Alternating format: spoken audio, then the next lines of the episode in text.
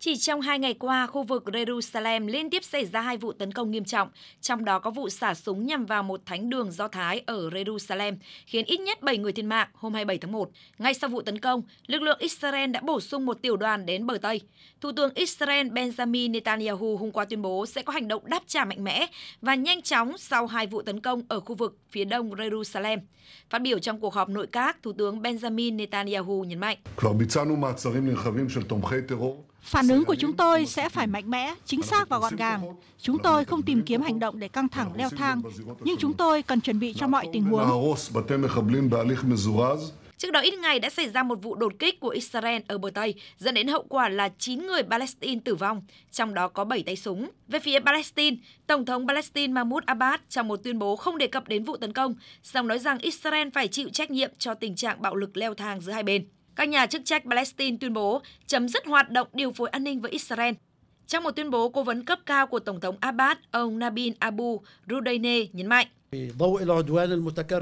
Trước sự gây hấn lặp đi lặp lại nhằm vào người dân của chúng tôi và sự phá hoại các thỏa thuận đã ký kết, bao gồm cả vấn đề an ninh, chúng tôi cho rằng sự phối hợp an ninh với chính phủ Israel không còn tồn tại cho đến thời điểm hiện tại. Các diễn biến mới nhất trên đã khiến dư luận không khỏi quan ngại về nguy cơ xung đột tiếp tục bùng phát trở lại giữa Palestine và Israel. Bộ Ngoại giao Nga ngày 28 tháng 1 đã kêu gọi các bên liên quan kiềm chế tối đa sau các vụ bạo lực ở Jerusalem và bờ Tây, đánh dấu tình trạng leo thang mới trong cuộc xung đột giữa Israel và Palestine. Cùng ngày, Liên minh châu Âu cũng đã lên án những cuộc tấn công trong tuần này ở Jerusalem và yêu cầu Israel chỉ sử dụng vũ lực sát thương làm phương sách cuối cùng. Thủ tướng Đức Olaf Scholz hôm qua bày tỏ vô cùng quan ngại trước những cuộc tấn công ở Jerusalem. Bộ Ngoại giao Đức cũng lên án vụ tấn công ngày 27 tháng 1, đồng thời kêu gọi Israel và Palestine đối thoại. Bộ Ngoại giao Ả Rập Xê Út cảnh báo tình hình căng thẳng giữa Palestine và Israel sẽ leo thang hơn nữa sau vụ tấn công thánh đường Do Thái ở Jerusalem. Trong khi đó, Bộ Ngoại giao Ai Cập lên án tất cả các hành động nhắm vào dân thường.